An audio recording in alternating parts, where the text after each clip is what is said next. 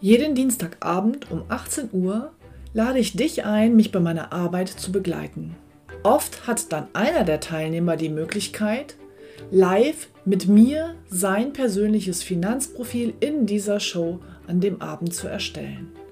Und am Ende bekommt er von mir dann einen ganz konkreten Vorschlag für seine persönliche Finanzstrategie. Und wenn er das möchte, kann er das dann mit mir umsetzen. Weitere Informationen und den Link dazu findest du auf meiner Homepage utegrebethiel.de.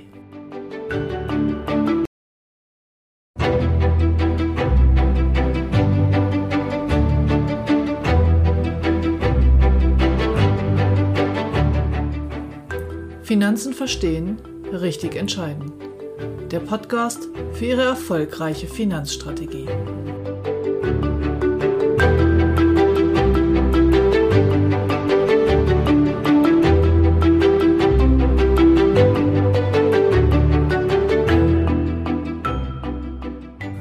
Heute geht es um die Selbstüberschätzung von Aktienanlegern, sowohl von privaten als auch von professionellen.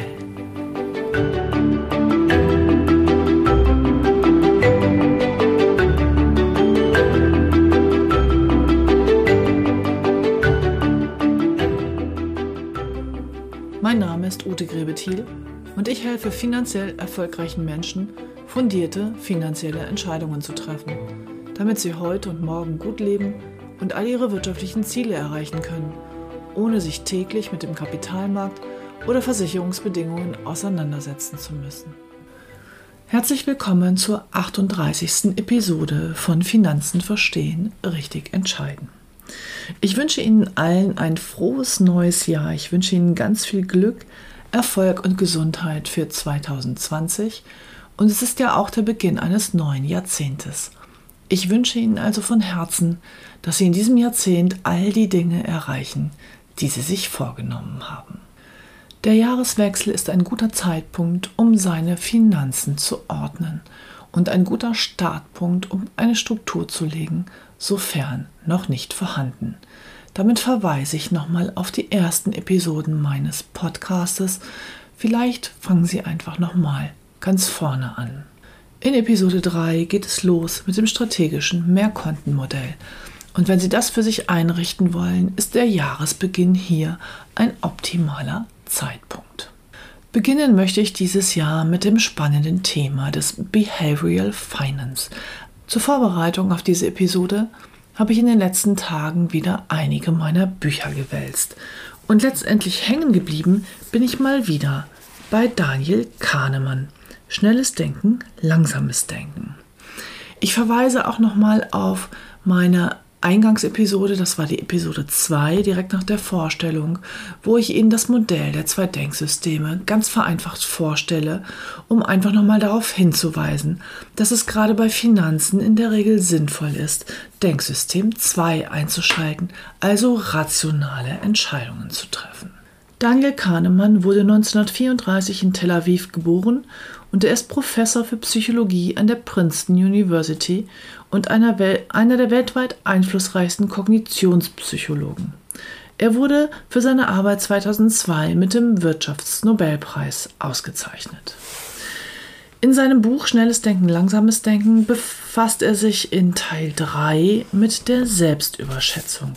Und da gibt es auch ein Kapitel, das heißt auf Seite 263, der Irrglaube, einen guten Riecher für Aktien zu haben. Er beschreibt in diesem Buch sehr ausführlich, basierend auf einer Studie von Terence Odin, Professor für Finanzwirtschaft an der Universität von Kalifornien in Berkeley, dass es so gut wie keine Korrelation zwischen Wissen und Anlageerfolg gibt, zwischen Kompetenz und Anlageerfolg. Die Studie zeigte, dass individuelle Unterschiede in beliebigen Jahren gänzlich zufallsbedingt waren. Die Korrelationen der Rangordnungen von Investoren und Fonds war von Jahr zu Jahr quasi gleich Null. Wenn die Kompetenz der Anleger eine Rolle spielt, dann wären diese Rankings stabiler. Was er damit sagen will, ist einfach, dass die besten Fondsmanager, die besten Investoren, wenn man sie jährlich in ein Ranking gibt, dass die Besten, die oben stehen, immer unterschiedlich waren, völlig zufallsbedingt. Dass es niemanden gab, der besonders hervorgestochen ist, der also immer oben mit dabei war, sodass man davon ausgehen konnte, dass es etwas mit seiner Kompetenz oder seinem Können zu tun hat. Wenn das so ist, stellt das natürlich eine ganze Finanzindustrie in Frage. Wenn die Börsenverläufe nicht prognostizierbar sind, was Sie wissen ja auch übrigens meine Überzeugung ist und somit Kompetenz und Wissen an der Stelle am Ergebnis letztendlich ähm, nichts ändert oder das Ergebnis trotzdem weiterhin nur zufällig ist, dann wäre das natürlich ganz, ganz krass für all die Menschen, die hier ähm, arbeiten oder privat unterwegs sind und fest davon überzeugt sind, dass sie mit ihrem Wissen und ihrer Kompetenz hier Ergebnisse erzielen können, die eben nicht zufällig sind. Wieso halten aber dennoch so viele Amateur- als auch professionelle Anleger hartnäckig, hartnäckig an der Überzeugung fest, dass sie den Markt schlagen können, obwohl er sagt, das ist, widerspricht der Wirtschaftstheorie. Er nennt das die Kompetenzillusion. Und die stärkste psychische Ursache dieser Illusion ist es halt, ist die Tatsache, dass es so viele Menschen gibt, die Stockpicking betreiben, das heißt, die einzelne Werte und Aktien kaufen und die zum Teil dafür sehr, sehr hohe kognitive Leistungen erbringen, die sich intensiv auseinandersetzen mit wirtschaftlichen Daten, mit Vorhersagen, die Gewinn- und Verlustrechnung analysieren und Bilanzen angucken und die Qualität der Unternehmensführung einschätzen und die Konkurrenz und den Markt einschätzen. Das ist alles eine sehr fachlich anspruchsvolle Arbeit und da braucht man eine umfassende und langwierige Ausbildung zu. Und die Menschen, die diese Arbeit erledigen, ähm, haben natürlich die Erfahrung und die Fähigkeiten und die sind der festen Überzeugung, dass sie das einschätzen können. Er nennt das die Illusion der Gültigkeit. Menschen können von einem unerschütterlichen Glauben an eine Überzeugung, und sei sie noch so absurd, erfüllt sein, wenn sie darin von einer Gruppe Gleichgesinnter bestärkt werden. Wenn es also Studienfächer und eine ganze Berufskultur gibt, dann sind die Menschen, die dort arbeiten und auch viele andere Menschen davon überzeugt, dass das alles so richtig ist und dass das hier wirklich möglich ist. Jetzt kennen Sie mich schon ein bisschen länger. Ich glaube nicht mehr an richtig oder falsch. Und ich glaube auch nicht, dass es darum geht, Recht zu haben. Die Welt ist sehr, sehr komplex und niemand von uns und bisher auch keine künstliche Intelligenz ist in der Lage, diese Komplexität in ihrer Gänze zu erfassen. Man hat immer nur einen kleinen Ausschnitt. Und der Gedanke, dass etwas nicht vorhersehbar ist, dass ich es nicht prognostizieren kann, nun, der macht vielen Menschen Angst, weil das natürlich auch mit Kontrollverlust einhergeht. Die Annahme, die Zukunft ließe sich vorhersagen, wird außerdem noch Tag für Tag mit Leichtigkeit untergraben, indem man die Vergangenheit erklärt. Sie kennen das bei Börse vor acht oder in anderen Börsensendungen oder Blogs, Büchern, was auch immer. Im Nachhinein werden immer relativ einfache Erklärungen für das, was passiert ist, gefunden. Dann scheint es rückblickend betrachtet total logisch, dass die Aktie jetzt rauf oder runter gegangen ist, weil dieses oder jenes passiert ist. Und dieses Erklären im Nachhinein verschafft uns wiederum die Illusion, dass es damals vorhersehbar gewesen wäre, wenn wir die Dinge bedacht hätten, die mit der wir heute das Ganze erklären. Also die nachträgliche Erklärung ähm, lässt uns in dem Glauben, dass es eigentlich, man, dass man es eigentlich hätte kommen sehen müssen. Und das wiederum bestätigt uns in der Annahme, dass es vorhersehbar und prognostizierbar ist. Nun, ich glaube da nicht dran. Der Börsenverlauf, der Wirtschaftsverlauf, der Weltverlauf, die Aktienkurse sind nicht prognostizierbar. Das ist meine Überzeugung. Und jetzt ist einfach die Frage, wenn man diese Überzeugung hat, Sie diese Überzeugung teilen, was bedeutet das ganz praktisch für Ihre Finanzstrategie? Und da kennen Sie mich jetzt auch schon ein bisschen. Ich habe in der Regel sehr pragmatische Ansätze. Und jetzt geht es wiederum darum, wie ich meine Aufgabe definiere. Ich habe in meinem näheren Umfeld bei MLP und in der ganzen Branche weiß ich auch, dass es eine Menge Kollegen gibt, die so arbeiten, die sehen sich selber als operative Manager. Das heißt, die drehen und wenden die Depots ihrer Kunden nach bestem Wissen und Gewissen, weil sie der Meinung sind, dass sie hier Expertise haben und Kompetenzen und somit bessere Vorhersagen treffen können als andere Leute. Nun, ich tue das nicht.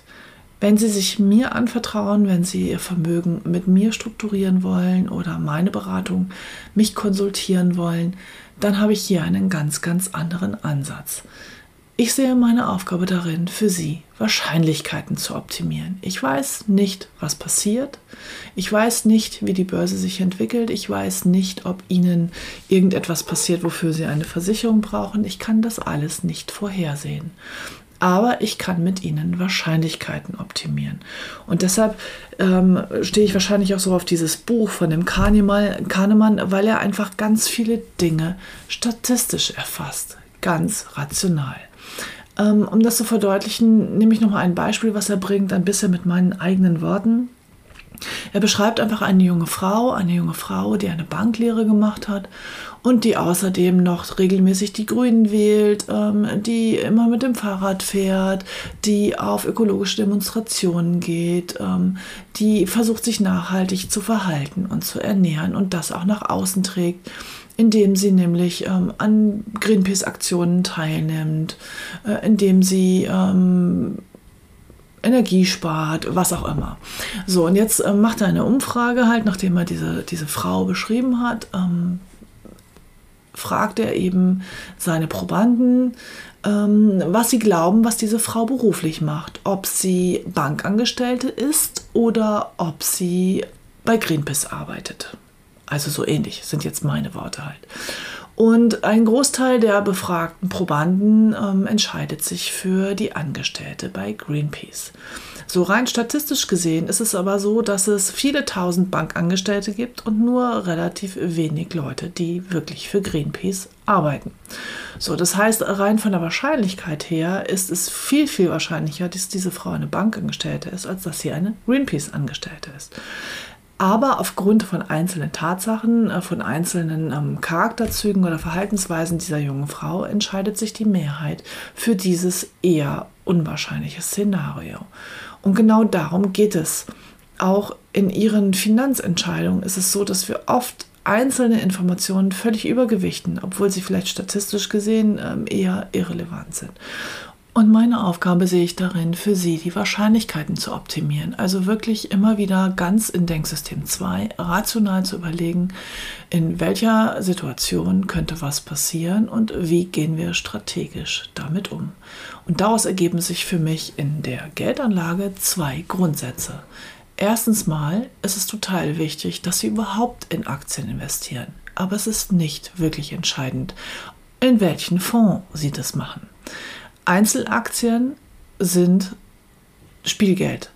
Es ist nicht prognostizierbar, wie einzelne Unternehmen sich in einzelnen Märkten entwickeln und damit können sie mal Glück haben und mal Pech haben. Das Ergebnis bleibt zufällig.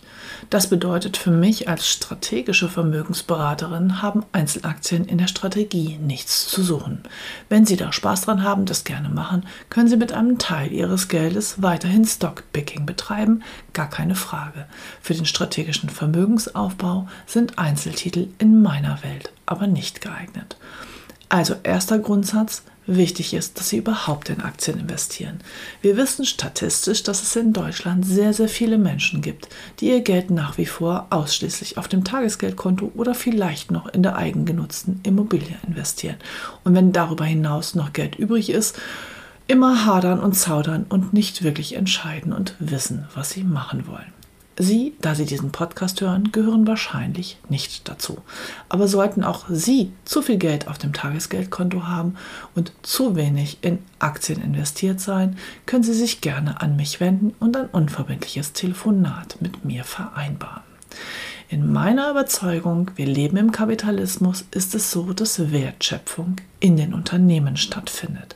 Das heißt, das Geld wird in der Wirtschaft verdient. Und wenn Sie daran partizipieren wollen und wenn Sie eine Rendite mit Ihrem Geld, die nach Steuer noch oberhalb der Inflationsrate liegt, erwirtschaften wollen, dann haben Sie nur die Alternative, an der Wirtschaft teilzuhaben. Und über breit gestreute weltweite Investmentfonds haben Sie eine sehr, sehr einfache Möglichkeit hier ohne Totalverlustrisiko sich an der Wirtschaft zu beteiligen. Der zweite Grundsatz ist, dass Sie niemals Ihr ganzes Geld in den Aktienmarkt investieren, sondern strategische Vermögensplanung bedeutet, dass ich auch immer eine Investitionsreserve habe. Da ich ja nicht weiß, wie der Markt sich entwickelt, macht es Sinn, dass sollte es mal einen starken Einbruch geben, ich immer noch weitere Mittel zur Verfügung habe, um nochmal nachzukaufen, um hier also rational und antizyklisch agieren zu können. Und um da die Emotionen rauszunehmen und das wirklich ganz sachlich und strategisch aufzustellen, ist ein Sparringspartner für Sie so wichtig. Wenn Sie das für sich alleine machen, sind Sie immer in Ihren eigenen Gefühlen, Ängsten und Sorgen verhaftet. Und wenn Sie aber jemanden haben, der Ihnen ab und zu mal wieder die Wahrscheinlichkeiten vorhält auf ganz rationaler Ebene, dann steigt die Wahrscheinlichkeit, dass Sie rationale Entscheidungen treffen. Und jetzt lassen Sie uns doch nochmal über die Zielsetzung Ihrer Vermögensanlage sprechen. Es gibt ja diverse Kapitalmarkttheorien nach Markowitz und wie sie alle heißen. Bei den Kapitalmarkttheorien geht es aber in erster Linie um Gewinnmaximierung. Und jetzt mal Hand aufs Herz. Geht es Ihnen um Gewinnmaximierung oder geht es Ihnen darum, dass sie gut leben können und dass sie ihre Ziele erreichen und dass sie sich ihre Wünsche erfüllen können. Stellen Sie sich diese Frage und daraus ergibt sich dann auch die Handlungsoption. Ich mache mal ein Beispiel. Ähm, es kommt ein neuer Kunde zu mir ins Büro und wir kennen uns noch nicht. Ich weiß noch gar nicht, ob er zu mir passt. Er weiß noch nicht, ob ich zu ihm passe. Und er erzählt halt, dass er einen Fonds hat bei irgendeiner Bank, bei seiner Hausbank. Und dass er total happy ist, weil dieser Fonds hat letztes Jahr 10% zugelegt. Ja, sage ich, 10% klingt erstmal gut. Aber ist es wirklich gut? Um das einschätzen zu können, müsste man jetzt mal überlegen, wie ist denn der Markt gelaufen. Vielleicht ist ja der Markt insgesamt weltweit um 20 Prozent gestiegen. Und dann ist die Frage, ist dieser Fonds noch gut? Oh, sagt der Kunde, wenn ich das gewusst hätte, wäre ich mit meinen 10% gar nicht so zufrieden. Wenn der Markt 20% gemacht hat, war der Fonds ja schlechter. Naja, schlechter schon in Relation. Aber jetzt muss man wieder reingucken, was haben Sie denn für einen Fonds? Ich rede vom weltweit breit gestreuten Aktienmarkt mit den 20% Und vielleicht haben Sie ja einen Fonds, der maximal zu 80% in Aktien investiert und immer noch einen hohen Renten- und Cash-Anteil hält und der außerdem seinen Schwerpunkt in Deutschland hat. Jetzt hat vielleicht der deutsche Aktienmarkt im vergangenen Jahr nur 12% zugelegt. Bei maximal 80% Aktienanteil wäre Ihr Fonds mit den 10% also ein ganz hervorragender Fonds. Es gilt also auch hier ein bisschen genauer hinzugucken. Warum erzähle ich diese Geschichte? Weil ich es einfach oft erlebe, dass Kunden mit ihren 10% total zufrieden sind. Das heißt, sie stellen das nicht in den Vergleich zum Markt, sondern für sie bedeutet es einfach nur, oh, ich habe 10% mehr als letztes Jahr und das macht mich zufrieden. Den meisten meiner Kunden geht es nicht darum, den Gewinn zu maximieren, sondern denen geht es darum, einen guten Zuwachs zu haben, ruhig zu schlafen und eben ihr Geld immer leicht etwas mehr werden zu sehen. Und das ist dann auch die Zielsetzung in meiner Beratung. Und da sind wir wieder ganz individuell bei Ihnen, weil es geht nämlich um Ihre Ziele, Wünsche und somit um Ihre Fristen und um ihre Schwankungsbereitschaft, die sie bereit sind einzugehen, um hier die Inflation zu schlagen und die Ziele entsprechend zu erreichen. Ich fasse also nochmal zusammen. In meiner festen Überzeugung benötigen Sie Investitionen in den Aktienmarkt, wenn Sie eine Rendite nach Steuern oberhalb der Inflation, also echten Vermögensaufbau erreichen wollen. Der erste wichtige Schritt ist also überhaupt mal in den Aktienmarkt zu investieren. Das Basisinvest ist damit ein weltweit streuender, breit gestreuter Fonds. Ob nun ein gemanagter oder ein passiver Fonds spielt im ersten Schritt erstmal keine Rolle. Die zweite Grundregel ist, dass Sie nicht Ihr komplettes Kapital in den Aktienmarkt investieren, sondern dass Sie das in die entsprechenden Töpfe anhand Ihrer Ziele aufteilen. Ich verweise nochmal auf die ersten Episoden, auf die goldene Finanzregel in Episode 12 und die Aufteilung von Vermögen und Ansparen von Zielen in Episode 13 und 14. Wenn ich dann davon ausgehe, dass der Aktienmarkt nicht prognostizierbar ist, dann wird es auch unwichtiger, welchen Aktienfonds Sie haben. Welcher einzelne Fonds am Ende des Tages der beste war, sage ich Ihnen rückblickend und das hilft Ihnen nicht weiter. Wenn Sie also nur einen mittelmäßigen Aktienfonds erwischen, aber die Aktienmärkte sich entwickeln, werden Sie auch entsprechend partizipieren. Terence O'Dean hat auch nachgewiesen, dass das ständige Handeln zu schlechteren Ergebnissen führt. Also ist es auch wichtig, dass Sie Ihre Strategie aufsetzen und nicht so oft über Bord werfen. Es macht aber Sinn, mindestens einmal im Jahr einfach über ihre Ziele und Wünsche zu gucken. Gar nicht so übers Depot und zu gucken, ob man da eine Strategie verändert, sondern einfach nur zu gucken, ob das, was sie haben, wofür sie sich entschieden haben, ob das zu ihren Wünschen und Zielen passt oder ob ihr Leben sich verändert hat und sie ihre Strategie ihrem Leben entsprechend anpassen müssen. Die gleiche Überzeugung fließt natürlich in meiner Beratung auch im Versicherungsbereich ein. Auch hier geht es mir darum, Wahrscheinlichkeiten für Sie zu optimieren. Ich finde es wichtiger, dass Sie eine Hausratversicherung haben, als dass wir bei der Hausratversicherung an jedes kleinste Detail gedacht haben. Natürlich gebe ich Ihnen mein Wort, dass ich immer nach gutem Preis-Leistungs-Verhältnis für Sie gucke, sowohl bei Versicherungen als auch in der Geldanlage. Aber letztendlich ist es erstmal wichtig, dass Sie eine Hausratversicherung haben und dass Sie in den Aktienmarkt investieren und die Details kann man dann immer noch in Ruhe optimieren.